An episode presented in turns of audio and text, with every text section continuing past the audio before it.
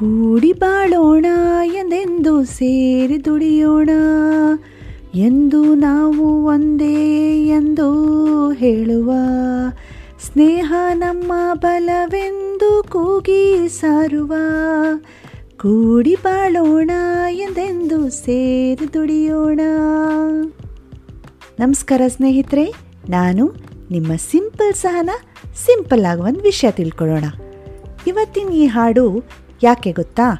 ಯಾಕಂದರೆ ಇವತ್ತು ನಾನು ಹೇಳಕ್ಕೆ ಹೊರಟಿರೋದು ಕೂಡಿ ಇರುವುದರ ಬಗ್ಗೆ, ಅಂದರೆ ನಮ್ಮ ಸೋಷಿಯಲೈಸೇಷನ್ ಸ್ಕಿಲ್ಸ್ ಬಗ್ಗೆ. ಅದರಿಂದನೇ ಇವತ್ತಿನ ಪಾಡ್ಕ್ಯಾಸ್ಟ್ನ ಹೆಸರು ಸೋಷಿಯಲೈಸೇಷನ್ ಸೂತ್ರಗಳು. ಸ್ನೇಹಿತರೆ, ಇವತ್ತಿನ ತಂತ್ರಜ್ಞಾನದ ಯುಗದಲ್ಲಿ ಮನುಷ್ಯ ಇತರರೊಂದಿಗೆ ಬೆರೆಯುವುದೇ ಕಡಿಮೆ ಆಗಿದೆ.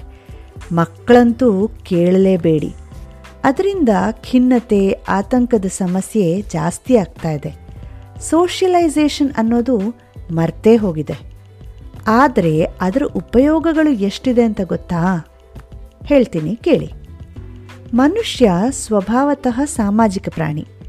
ಅದರಿಂದ ನಾವು ಸಮುದಾಯದಲ್ಲಿರುವಾಗ ಅಥವಾ ಜನರಿಂದ ಸುತ್ತುವರೆದಾಗ ಉತ್ತಮವಾಗಿ ಕಾರ್ಯನಿರ್ವಹಿಸ್ತೇವೆ ಅಂತ ನಮ್ಮ ವೈದ್ಯರು ಹೇಳ್ತಾರೆ.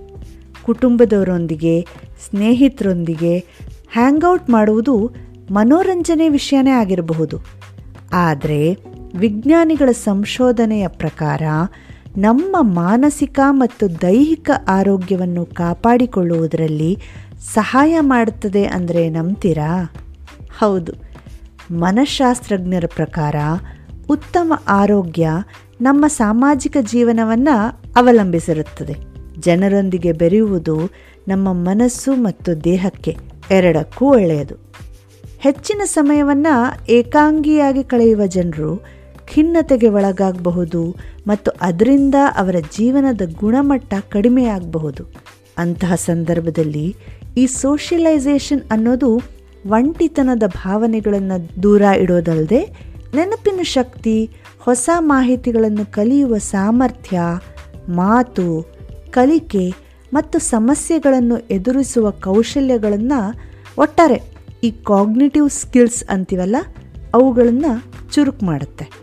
ನಿಮ್ಮ ಸಂತೋಷವನ್ನು ಹೆಚ್ಚಿಸುವುದಲ್ಲದೆ ನೀವು ದೀರ್ಘಕಾಲ ಬದುಕಲು ಸಹಾಯ ಮಾಡುತ್ತೆ. ವ್ಯಕ್ತಿಗತವಾಗಿ ಬೆರೆಯೋದು ಸೂಕ್ತ ಹಾಗೂ ಹೆಚ್ಚು ಉಪಯುಕ್ತಕರ.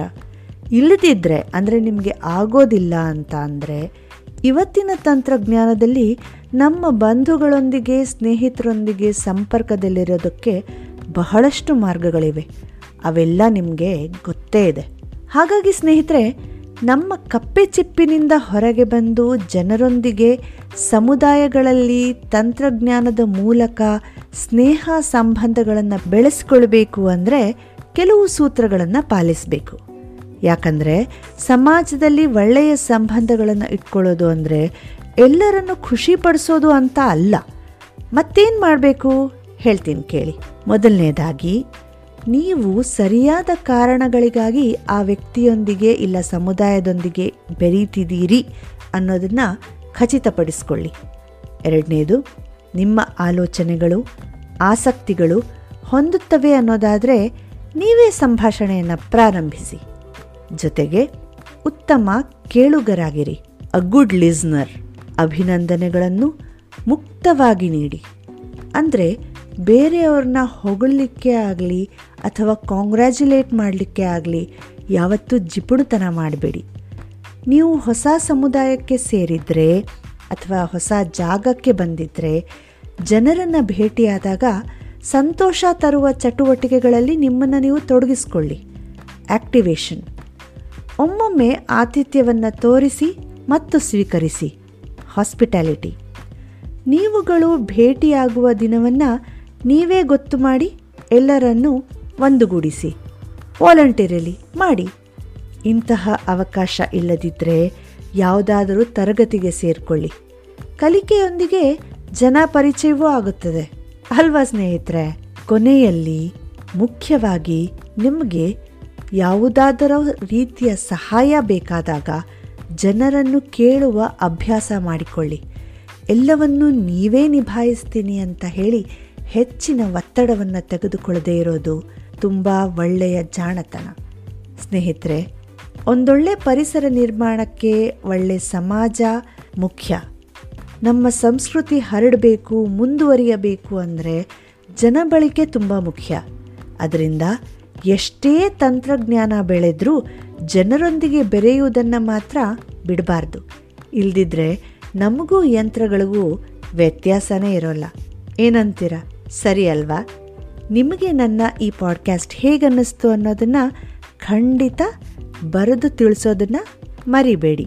ಯಾಕಂದರೆ ಈ ಪಾಡ್ಕ್ಯಾಸ್ಟ್ ಇರೋದು ಸೋಷಿಯಲೈಸೇಷನ್ ಬಗ್ಗೆ ರೀ ಅಷ್ಟೂ ಮಾಡಲಿಲ್ಲ ಅಂದರೆ ಹೇಗೆ? ಸರಿ ಆಗಿದ್ರೆ ತಿಳ್ಕೊತಾ ಇರೋಣ ಕಲ್ತ್ಕೊತಾ ಇರೋಣ ಸಂತೋಷವಾಗಿರೋಣ. ಬಾಯ್